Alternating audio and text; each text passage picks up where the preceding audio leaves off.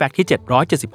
776 การกอดช่วยป้องกันอาการเจ็บป่วยได้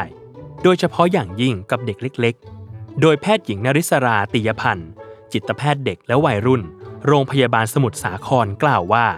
สุขภาพดีเริ่มได้จากภายนอกสู่ภายใน ไม่เว้นแม้แต่การกอดเช่นเดียวกัน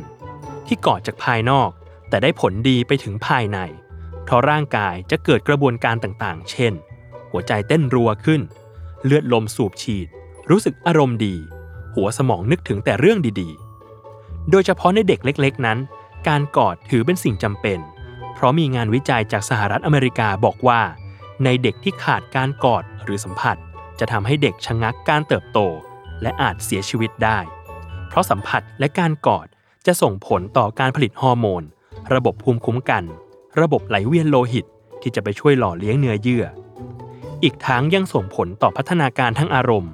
เพราะการเรียนรู้และการใช้เหตุผลของเด็กจะทำงานผิดปกติ สุขภาพจิตจะแย่ลง มีอิทธิพลทำให้สมองส่วนหน้า ด้านการควบคุมอารมณ์ทำงานผิดปกติ อาจจะกลายเป็นเด็กที่หงุดหงิด โมโหง่าย และกลายเป็นโรคซึมเศร้าได้ในอนาคต ทางตรงกันข้าม การกอดจะทำให้เด็กรู้สึกมั่นคง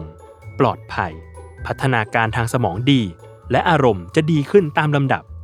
ฉะนั้นแล้วลองกอดในวันที่น้องรู้สึกแย่